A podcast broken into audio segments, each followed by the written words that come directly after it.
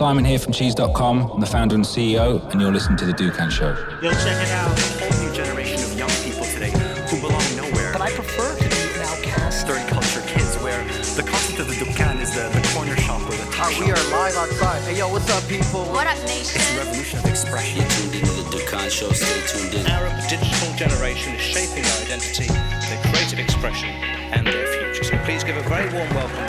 What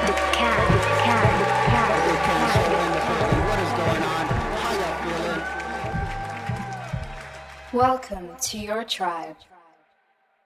We just remembered Simon and I go way back like 2012. Let's, okay, let's start with that. way, way back. Okay, wait. So, I mean, we're already recording, so let's start with that. How do you two know each other?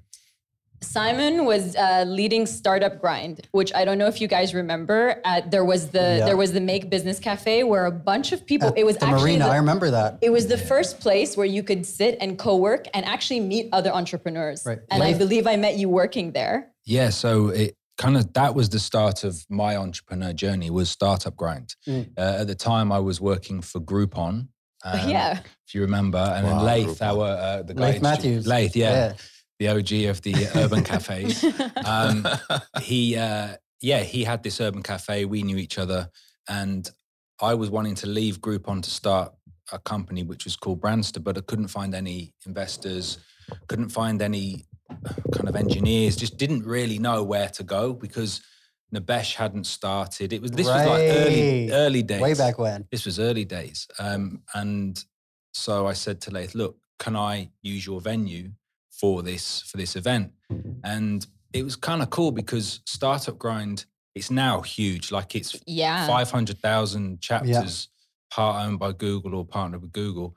And um, I said, well, look, if I can get Startup Grind here, I might be able to have a platform to meet investors, meet entrepreneurs. So we had JC and Sim, the founders of Dubizzle. Yeah. And then the guys in uh, Silicon Valley at Startup Grind said, oh, you need to film it. And I was like, well, like, you know, how? like I don't know what to do. So then Lath said, oh, you should meet Reem. She's Yeah. like, got a really cool production company. And to be fair to her, we we filmed it, we put it online, and it was the app, it was that video that kind of put us on the map in terms of startup grind. Right. Um, but then off the back of that startup grind event, I then met investors and ended up actually raising two million dollars. nice. So uh, it worked. Congratulations. It Simon worked. is a hustler. I can tell you that. Like worked we, well. it, it were. I, I, I always remember just like that feeling. You know, when you meet entrepreneurs and they're just like single-minded Right. about success. I always thought that with that way about you.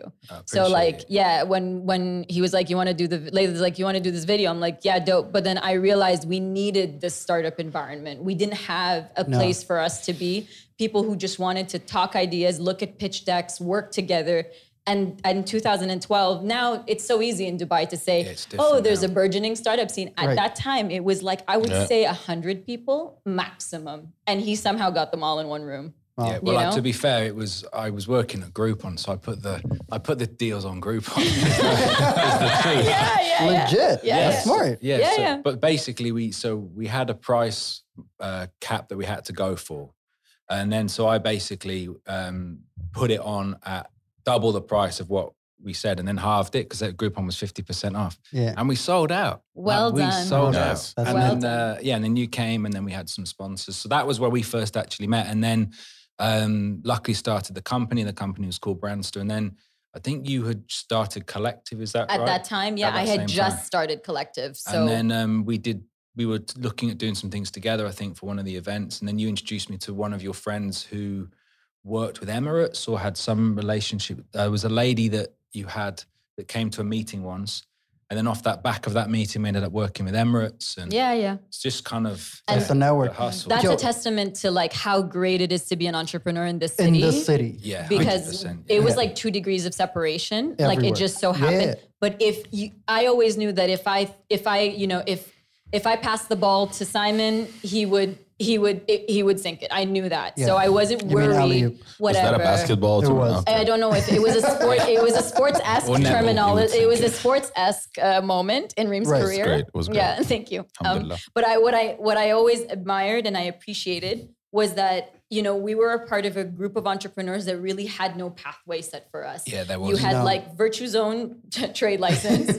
and Make that's it. Business Hub. and make business hub and then make business hub closed. Right. So, and the funny thing is, you I remember the those startup grind nights really well because I wasn't in the scene at the time. I just I was just working in advertising, and it was like early days of my career. And my cousin was obsessed with building websites and apps, and like he was just experimental. he Was one of those people that just enjoyed it and did it for the fun of it. And he's like, "Hey, there are these nights. Come with." And at the time, I knew of Make Business Hub because I would just usually go there to work after hours. Like I wanted a space to chill, and it felt like a workspace. Yeah, so, yeah. and for some reason, they actually for a cafe they had good steaks, which never made sense to me. But I remember those steaks distinctly. Oh, he- You're eating steaks in university? Yeah. No, no, at Make Business Hub. Oh, okay. So I'm like, During your university, mashallah. so I was like, yo, this was great. So I would come here, I'd get some work done, chill, have my dinner, and the startup nights would pack the place up. I mean, Yeah. It was full. And if you didn't know what was going on, you'd show up there. You'd be like, oh, well, can't And stay. to be honest with you, like I mean, me and Lath are still really good friends now, and he he is the testament to him. Like he is literally continuing to do business after business, Yeah. not just doing it, but successfully doing it, moving on to the next. And you know, with Make Business Hub, it became an ecosystem. Yes. It's- And, and there were, you know, there were deals. There were actually deals, term sheets being signed in in, Make. in the cafe, yeah. Uh, and you know, and it was yeah. I was sad when it closed. I'll be honest, but yeah, the food was great, the people were great, and um, just it was wonderful amazing. energy, Yeah, you yeah. know, and it it was a breeding ground. We still don't a have lot that- of successful businesses. I don't We- think it we have. hasn't, it hasn't been anybody- replicated. No, Not in my opinion. Because in I think in the case of with Make and Lath, Lath is an entrepreneur building a place for entrepreneurs. I think the problem that we have is, and you know, Dubai, like you said, is a phenomenal platform for entrepreneurs. It really is. But to actually get that real grind and that real kind of rawness from a place, you you need to have the veins from an entrepreneur. And I think that that is. I think we still have some awesome. Like I've not been to Rove before. It's awesome right. but there's still not the same rawness as like Make had. And I think I agree. uh, You know, Make was very similar to a like a Palo Alto, Yeah. Santa Monica, Yes. Venice Beach type vibe. yeah. Um, but there are others who are still a little bit too more more kind of commercialized. But That's it's also it's not just the place. I think even 2012 when that community of entrepreneurs grew. It's to your point. Like even there was only hundred, but that was like the raw, the people that gave the grant. But now like the word entrepreneur or like the community of entrepreneurs has grown. Where like a very big chunk of that aren't in it just for like the wrong. They're just in it to be an entrepreneur, like to have Uh, that. You know what I mean? Which is different from. But I don't understand that because it's just such a grind. Like, Yeah. why? It, this is not It's a not badge of honor, attractive. guys. It's not an attractive It's not an career attractive path career at all. path. It's Say tough. you're an astronaut. Don't do this. Yeah. Like, don't do that. Astronaut's probably easier. yeah, Yeah.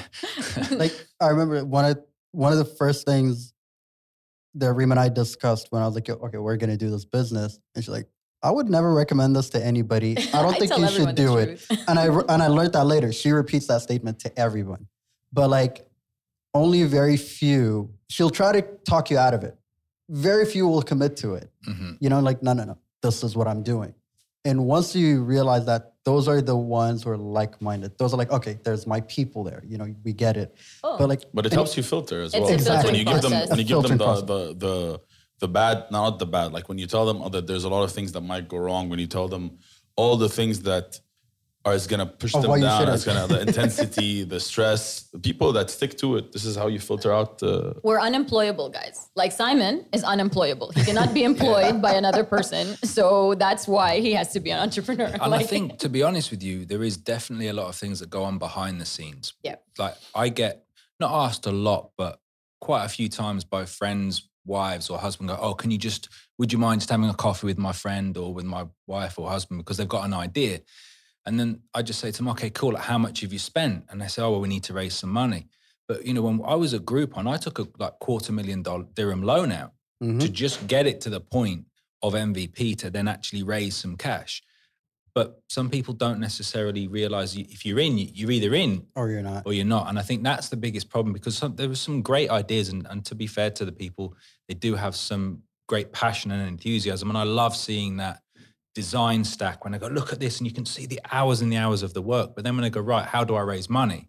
And I'm like, well, how much have you put in? yeah. Right. and and you know it's oh well I've spent this I've spent that I'm not but how much have you actually put in how many people have you got working for you like we were having people at Groupon I was working in Groupon and then at night going in to I think it was Sumo Sushi afterwards, Yeah. next to the offices in Media City, doing two or three hours work, paying you know 15, 20,000 dirham a month to them. That was their full time job.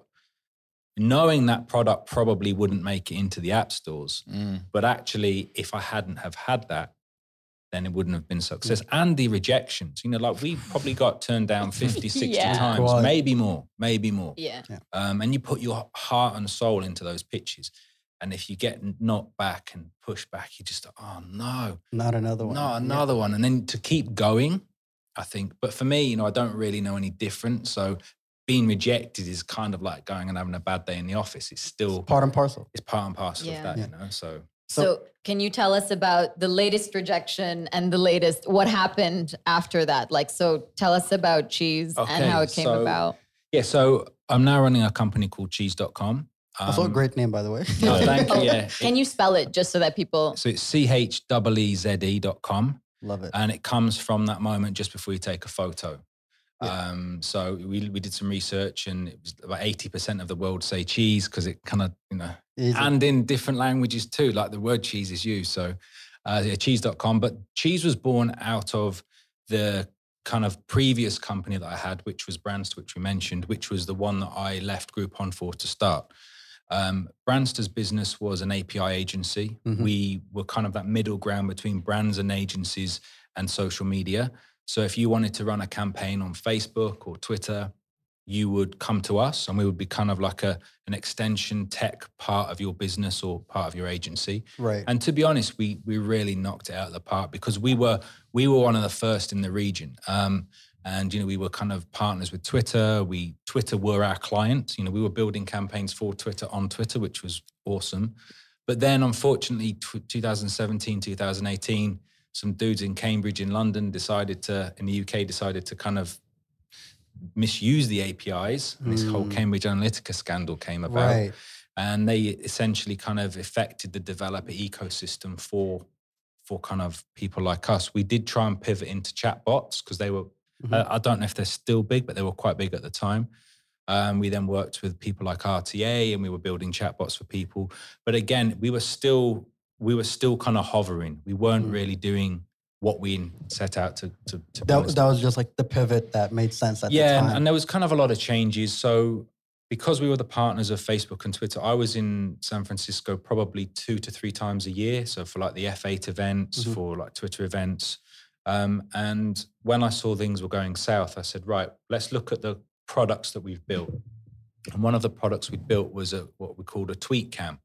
And the idea was that you would put a camera somewhere and you could simply tweet it. So you could like, let's just say we did it for Nissan and on Nissan um, patrol kind of it was I think it was National Day 2017. They put a camera on the roof of each Nissan patrol, and then on the side of the car they put tweet at Nissan Middle East hashtag the car.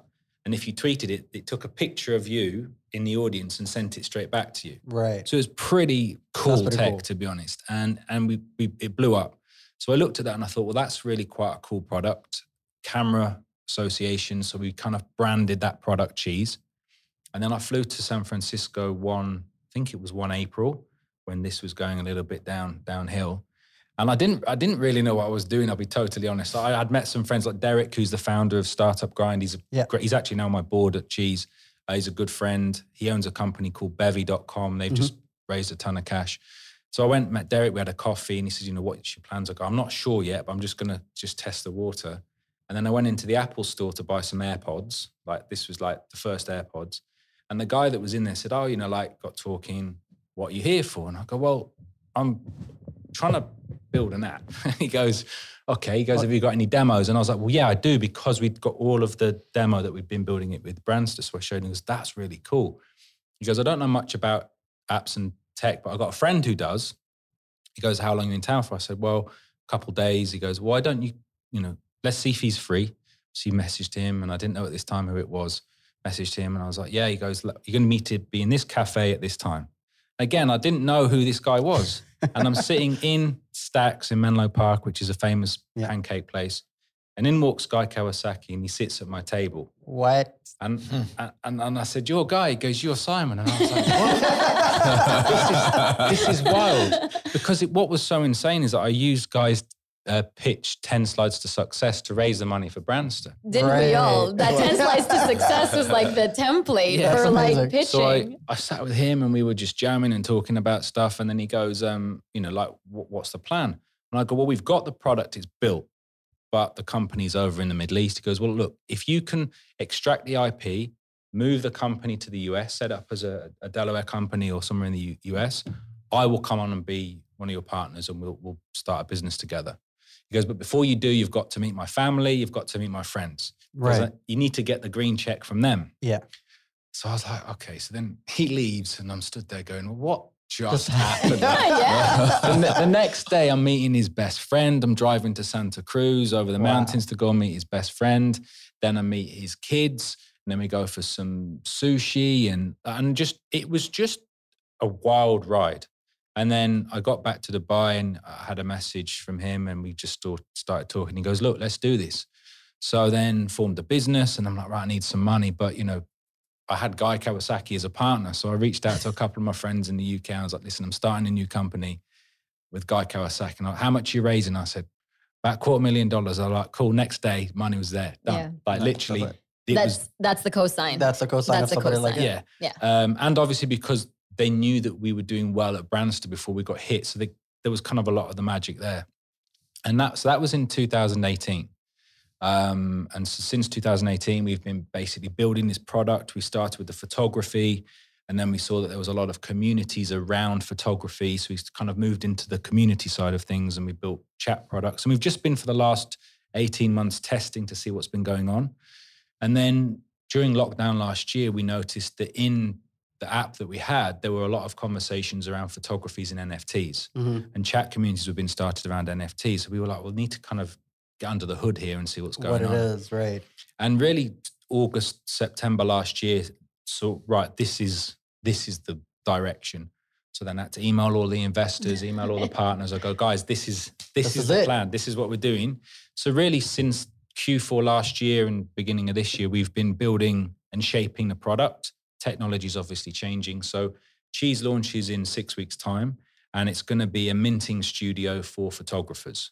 It's going to be, a- I'll, I'll explain about minting things later, but it's basically going to allow you as a photographer to put your photos onto Cheeze. You'll be then able to sell them as NFTs on the blockchain. And it's focused purely just on photographers. Hmm. Um, I've been extremely lucky to build a great team. So I don't only have Guy as my partner, I have the Netflix founder, Marc Randolph, as an investor nice. and a- as an advisor. Um, I have a gentleman called James Vincent, who was the very first person that sent Steve Jobs an email on the iPhone on stage, which is pretty cool. He used to work with Steve back in the Apple days and came up with the branding for iPhone. So got a really awesome team. I've got now a team of photographers in LA and in New York, and we're just building this really cool Nice. kind of team of photographers who've got amazing assets. We've got you know people from who work with Andy Warhol. We've got people who work back with the Stones and people who work like Mm. some really awesome, awesome photography. But up until now, they haven't really had a platform to sell this art on. Um, so yeah, so that's what we've been working on, and and that's what I'm working on right now. And you know, here to talk about NFTs, I guess. Congratulations. Yes. So from Make Business Hub to name dropping on the Can Show. no, Exactly. but, yeah, no, but Hey, I'm man. so proud and I'm so happy because for me, I feel like when one of us succeeds, I We feel all for some reason like I've succeeded, even though I've done nothing to support Well, if you hadn't have put that video I- I together and guess. helped, then Right? you know, I guess, but I just feel like the wow. I'm so happy to hear all of this, and I really want you to because as as people who create, we we create massive amounts of content every Mm-hmm. week. Today alone, we've created about 16 hours of content. We'll we'll, we'll 16 have about 16 so just about- episodes. yeah. So Awesome. what we're trying to understand, can you please explain in as layman's terms as possible? Okay. What is an NFT and what does it mean for artists and what the hell is minting? And why should it matter? There's a lot of questions coming your way today. Just so give me the You for- got, me, give me you got me at minting. So yeah, give me give me the for dummies version because we just need it. It's just so confusing to me. So the look, the the thing about this space is it's moving at such a rapid pace, and there isn't really a, a rule book right now. So it's about self exploration and understanding. So this is my take on it, right? So mm-hmm. I'm I'm no expert. This is just my view and my take on it. So do you know much about blockchain? I think that's kind of the first question. So blockchain is like Yeah. it's a technology. people talk about it and they get associated with Bitcoin and Ethereum, but blockchain is actually a technology. It's kind of like a new internet. So when you put things onto a blockchain, the way the technology works means that it verifies it. It's always transparent. Anything that happens on the blockchain is visible to all always through the public ledger. So up until recent years, the blockchain allowed you to send cryptocurrency through it, Bitcoin, Ethereum. And when you send somebody a Bitcoin, it gets transferred from A to B on the blockchain. So back in, I think it was 2016, 2017, companies started to explore what they could do with other assets. Now, Bitcoin is a kind of closed kind of chain and currency. So the Bitcoin blockchain is closed. You- can't really Bitcoin. you can't really interfere with that. But the Ethereum blockchain is different. It allows you to kind of play with it. It's a bit like a developer ecosystem. You can Mm. build things and put stuff on it. So there was this company called Dapper Labs and they created Crypto Kitties. Crypto Kitties was just these collectible cats. People think it's quite funny, but they were just like these images of cats. But if you look at people who collect stuff, like I collect sneakers or hats or whatever, like Right. you get into it. You know, like this is this, you know, this is this color, this is this one, this is that. So with these images of cats, it was just a collectible way, but they did it through the blockchain. So what that meant was that when they put these images on there, which is called minting, and the term minting is really just the process of turning an asset, be an image, title deed, song, applying a smart contract to it, and then wrapping it in a token that makes it compatible on the blockchain. So, hmm. so tokenizing and minting are the same. And then once you've actually tokenized it, that then allows you to send it onto the blockchain to be able to transfer it from A to B.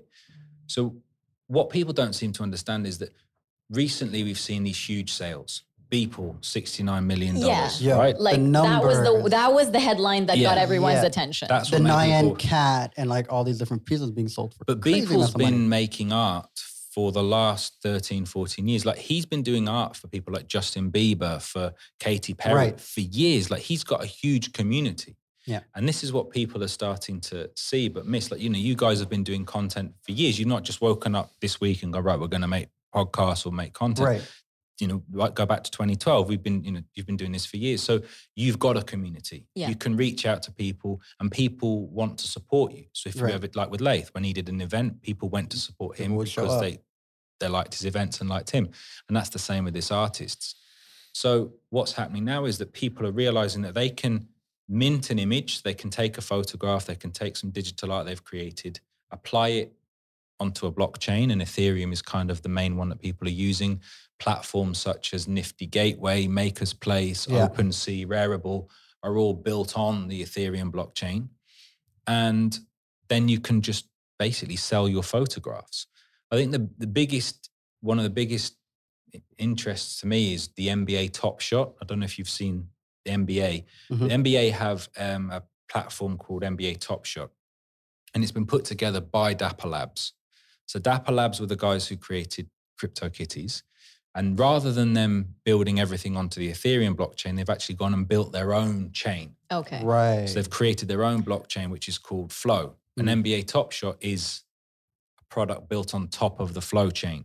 And all it, it means is that you can actually go back from a moment in time. Let's just say there was LeBron James doing a, a slam dunk. Yeah. You can purchase that moment. that specific highlight. so it's a bit like the old school collectible cards from the, you know, we, Well, it's we- digital. You, but you get the whole video. You get the highlight. You get the highlight. So instead of it's just yeah. a photo of him dunking, you're getting the whole shot, that video of him going through that moment. Yeah, It's like a live Apple Yeah. photo, basically. You're getting Yeah. the seconds either side of that moment. But can, then can the NBA reuse the the moment that you purchase, or it's So- gone? So they they obviously own this Yeah. Yeah. this moment in time, and then they sell it, and then you are the owner. So it's because it's visible on the blockchain. It's basically Clear you're that the you owner. bought it. So Yeah, they don't sell copyrights. That's one thing that people they don't actually sell the copyright. So they still own the copyright. There we You're- go. Okay. You are the owner of that moment, and Mhm. it's more of like a collectible than anything. So, just a question about so one of the things when people talk about NFTs is how it trickles back down to the artist. This is Mhm. one of the kind of key selling points of NFT, and that's why artists really care. Yeah. So, with regards to something like the you know the NBA, every time this clip gets played, if you're the owner of it now, do you get a royalty or of some sort? No, or because there's no copyrights. No. No, So because the copyright owner Yeah. is, It's because I think that's confusing Yeah. for people. That's why I asked because if, if you're gonna get paid every time the NBA plays it, then that's a great way to. Yeah. yeah, that's a Then they great wouldn't investment. That's a but I great think investment. the yeah. NBA is the person that makes money, or the the entity that makes money every yeah, time it because gets they traded. own the rights. You know, so they've structured the deal and, and and got the deal in place for that for the rights of of that actual moment. And I think that this is where the artists are starting to realize that maybe they can now do that because it doesn't just have to be art. It can be anything. Yeah. Like if you look at um, luxury goods, say Rolex watches, tag watches, if you want to know that you've got the actual official Rolex, that you have got that authentic authenticity stamp.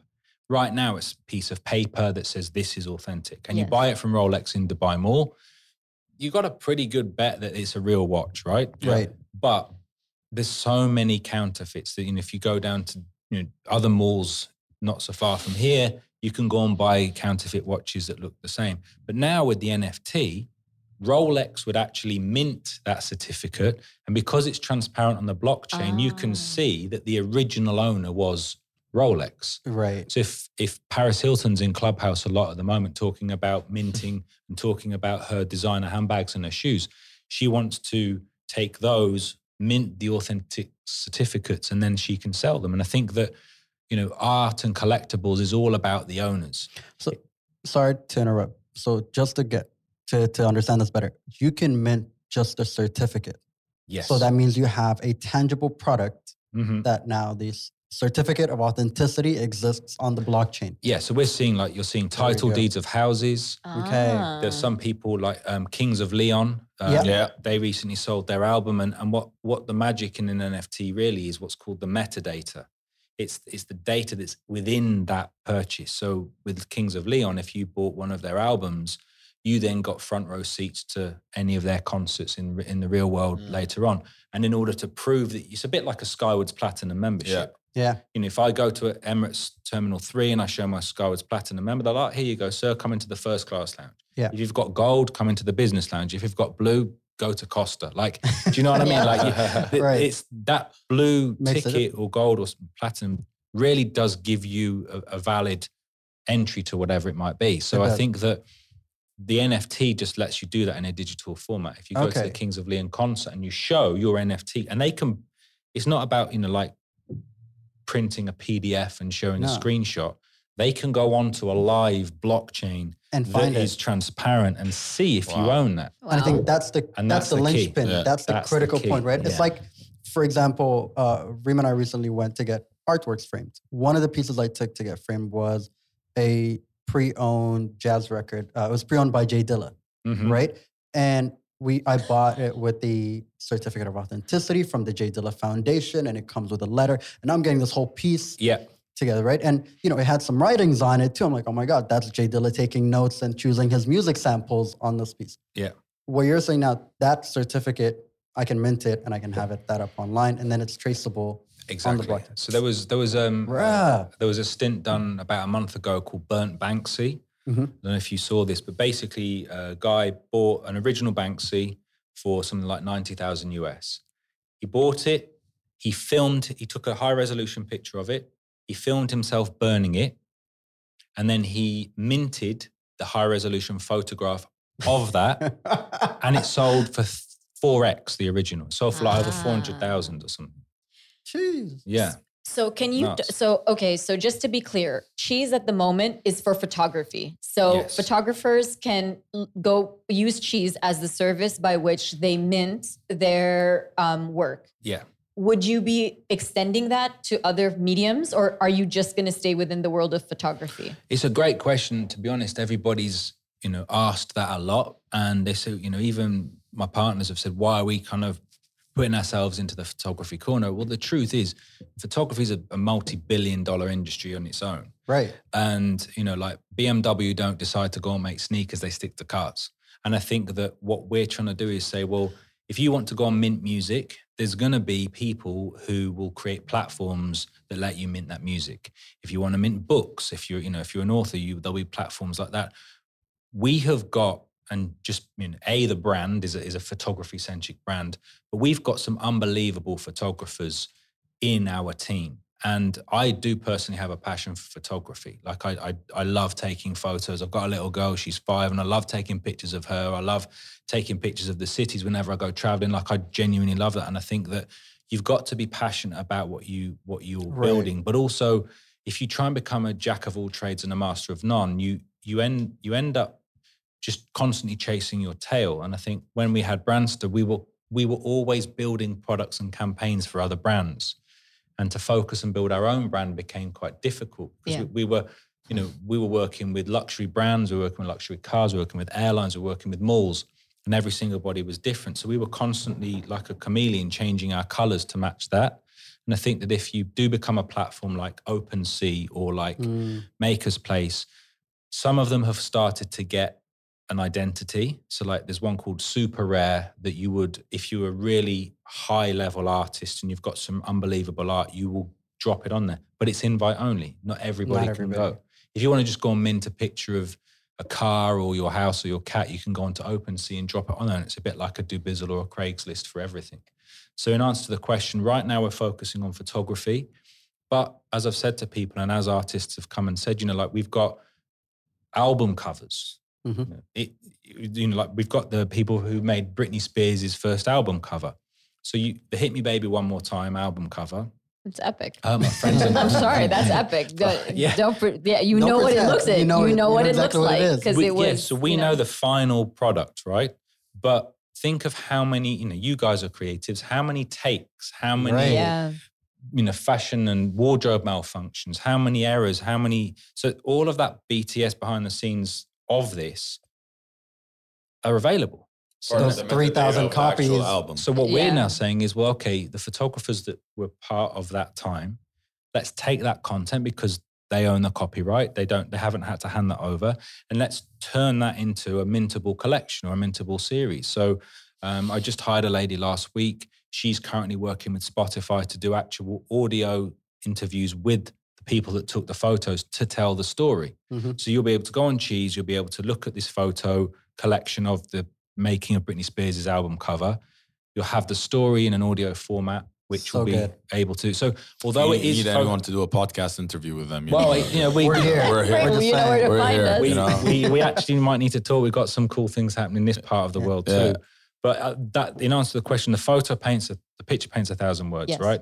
And we only know about cars, sneakers, holidays, planes because of Right. photography.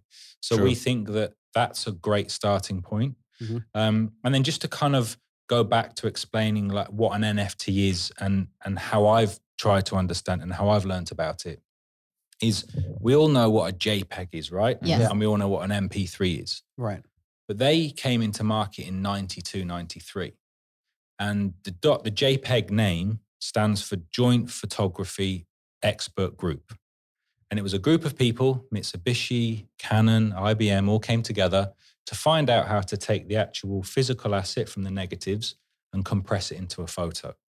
And that then meant it could be transported across the internet. The internet came out in 83. Mhm. 10 years later, it was starting to get traction and things started to move. So you could now take a photo as a JPEG and transport it across the internet, right? Right. The interweb. MP3 stands for MPEG layer 3. Again, music expert group, etc. And that then meant that you could compress music from a 50, 60 meg file into an MP3, 5 or 6 meg file. You remember Napster, mm-hmm. LimeWire, all these torrent sites, you know. There I was- made a lot of money at that time. yeah. with your bootleg My CDs. bootleg CDs. I used to sell those in school. But if you think about but think about pre MP3 and I wanted to listen to your Michael Jackson Thriller album, Right. you'd have to give me the cassette or the CD. Yeah. And if if we went on holiday and we took photographs and we went and got them developed, they would give you the photo and a pack of negatives. Yes. Right. There was no USB, no CD. So dot .jpeg and .mp3 have now been around 28 years. We all take photos on our phone and I send them you on WhatsApp and we don't think twice this is a JPEG. All we're really seeing now, to be totally honest, is the new birth of an extension B.mft Mm. Ah, because NFT is really the process of compressing compressing the ownership process. okay. So if I want to sell you something, like you know, you've just bought these records, the process involved in getting that authenticity is quite is quite timely, right? It is, yeah. You have to get somebody to approve it, third party verification, et cetera, et cetera. Whereas now, compressing it into an NFT is as simply as you sending it me. Right.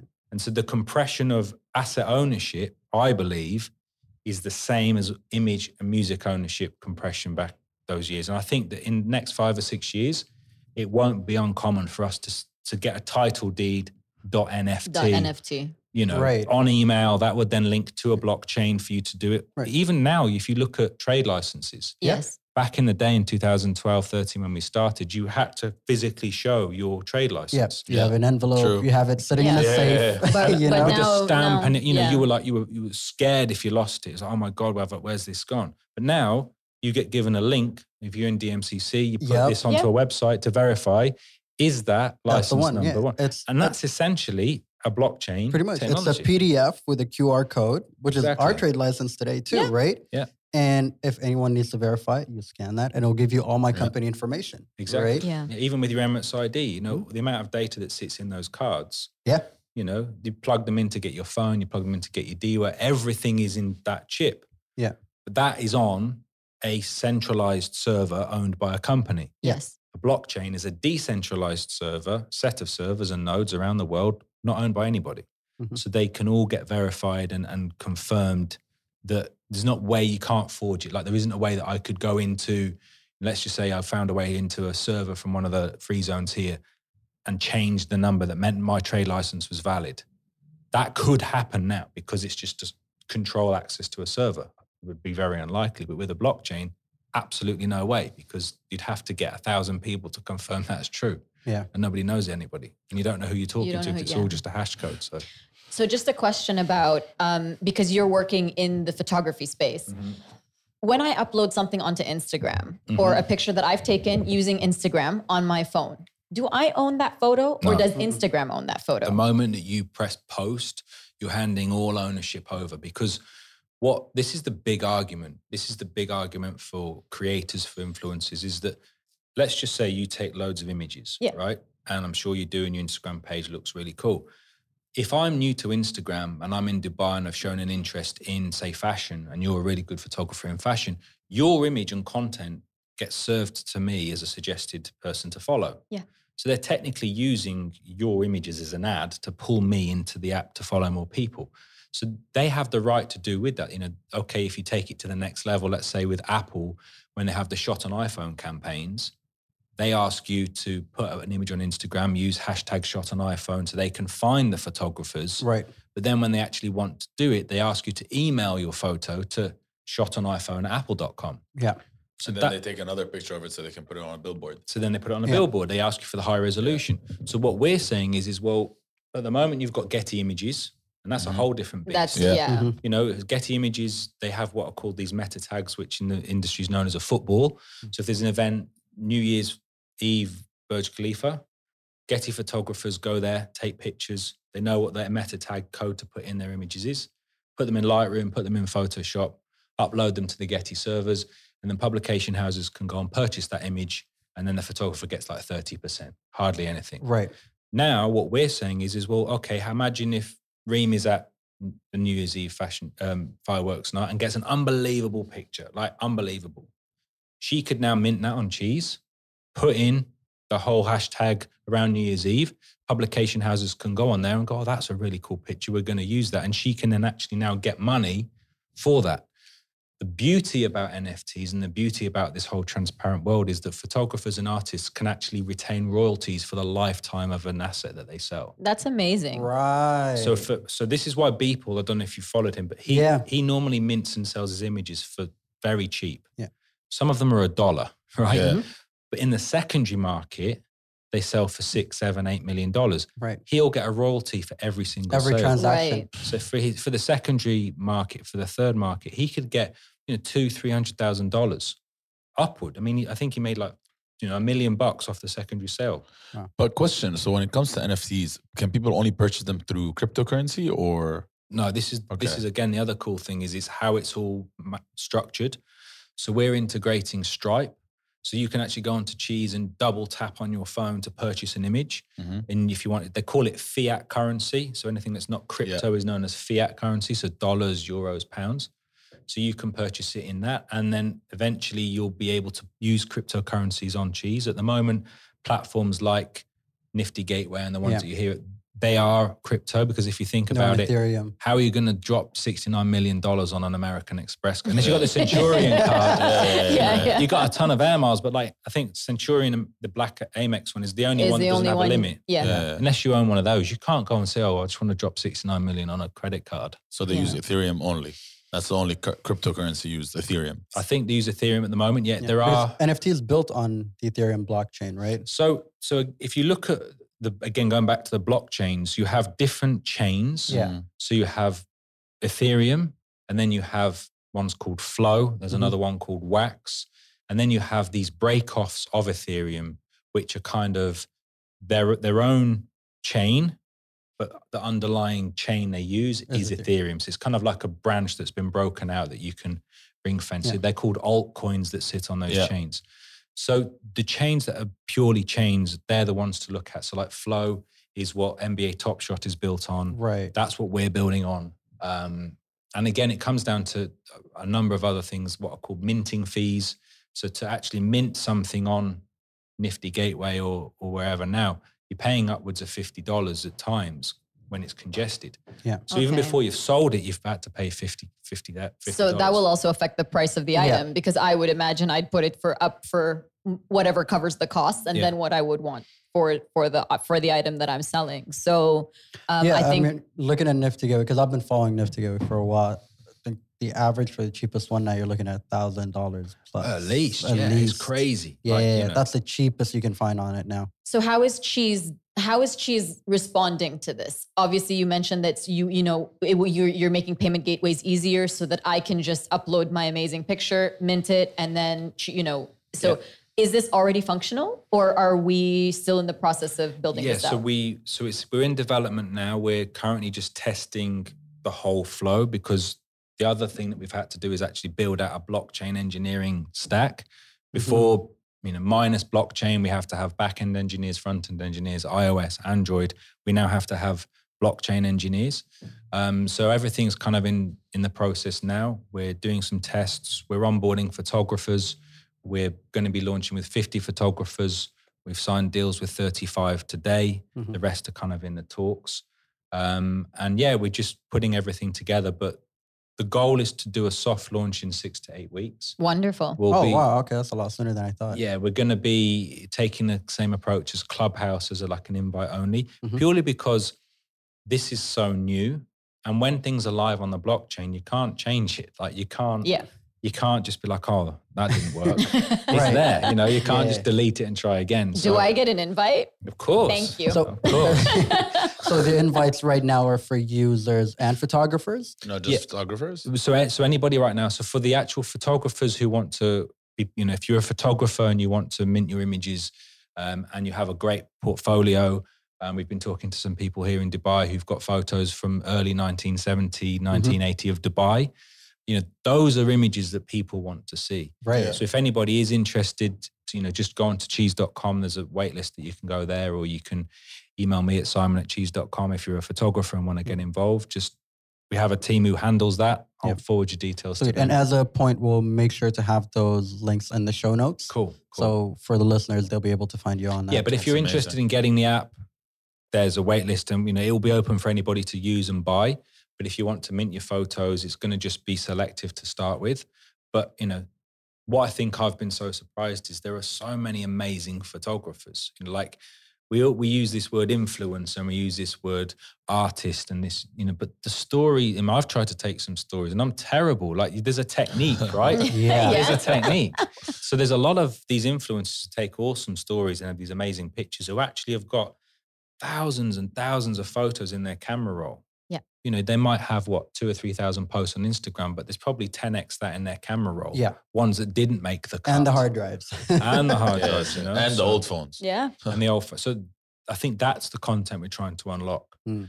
And the, the really cool feature, and this is the bit that I'm the most excited about, is a feature that we've got called Time Machine. So the idea behind it is that when you mint a photo, we know all of the metadata about that photo. Right. So let's say 10 years, 12 years ago, I'm in New York on Brooklyn Bridge, New Year's Eve, taking some photos. And I mint a picture from that because it's an amazing picture and I put it onto Cheeze. You're also there and Reem is also there. And you take a picture and you mint it. And because we know the time frame and the geolocation of that image, we can actually bring them together and go, hey, there's photos that were taken close to your time. So there might be, and we've seen this in some stories in the news where people have had a photo taken at the same time where they're in it Yeah. and didn't know. Yep. So this is now a really awesome way to actually be That's like, well, cool. you know, I was there taking pictures, and um, we were talking to Eddie from Arabian Business when we were talking to him the other week, and he was saying that he was in 9/11 in New York at 9/11, but he didn't have a camera. How cool would it be to actually get the photographs? You know, he Right. knows where he was at what time and what date. So maybe if he could go back in time in his time machine on Cheeze to see those pictures, Yeah. there might be a picture of him there at that moment that he didn't take that he could then go and see from a user, buy it, That'd and be then he owns it. But That's I think really it cool. could be for a, on a much deeper level, like in the Arab world, because of where we live, and you know this, um, the world here changes dramatically. Maybe because of war, maybe because of like the issues of Lebanon, for example. The last time we were in Lebanon, w- it doesn't look the same what way. we know of Lebanon and where we spent time and hung out at and Right. lived at for some time is not what it is today. But what I would love to do is go on the Cheeze timeline and find and look March 2018 Right. and just see what we saw and see what the world saw. And this archive of our human collective like consciousness is so Mm-hmm. That is- valuable to It's going to be so powerful. and I think it's like even if you look at Iraq, like I wish Right. that there was yeah. I wish You're people right. could have seen the libraries and the architecture and that you know and I think now we can Very start to document all of that even how Sharjah is changing dramatically now that it's getting really gentrified so there's pieces that I think that are deeper and I think that Cheeze can be a huge part of that and I think it's amazing And I think the Without a cool, the cool thing about, you know, this is possible now, right? We're not saying that this isn't possible. Everybody has the photos now. Everybody has internet now. Everybody has the ability to get them from A to B and collect them.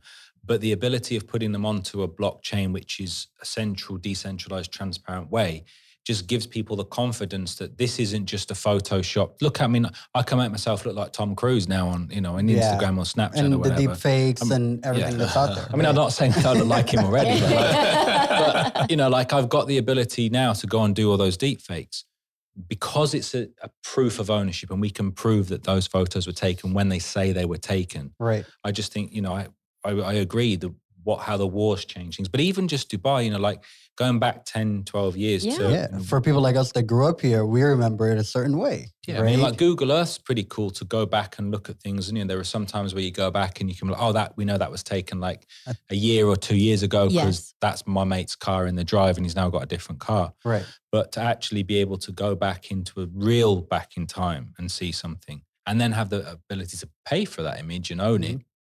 I love seeing places that have the images like in, in Iman and Akil who have those images on the walls yes I think I find it fascinating, like trying to work out where I am. You know, Right. like, is what's the building that's on Sheikh Zayed Road? The one that was there at the the, the original white building. The Trade Center. That the was Trade- it. Uh, the only thing we know is Zata is it the, Yeah. the, the, sa- the cornerstone of no, our there's that building that's in front of Zato Zed when you're going on City Yeah, Walk. that yeah. white trade center. one, I Yeah. Yeah. think, is it? Yeah. the World Trade Center building. That Yeah. that's been there. so that's been there for years. that's the first one. Yeah. Yeah. Um, Or so, like, in our case, like oh, the Hard Rock Cafe. That was before a, it was back Before then. Exactly. that was a point. Like the assumption is coming, you know, growing up in Sharjah. When you see the Hard Rock Cafe, it's like, oh, I'm almost in Abu Dhabi. Today, But that's, the barely the start of Marina. When you see Hard Rock Cafe, you're like, I've just reached Dubai. yeah.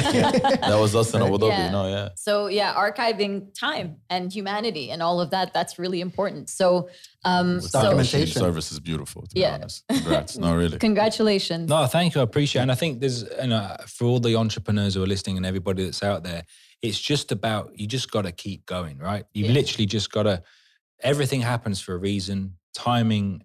And there's a, I see a lot of these posts where people say, the world is holding you back because you're not ready. Like, you know, it's, if, if things are not going right, you're getting the rejections.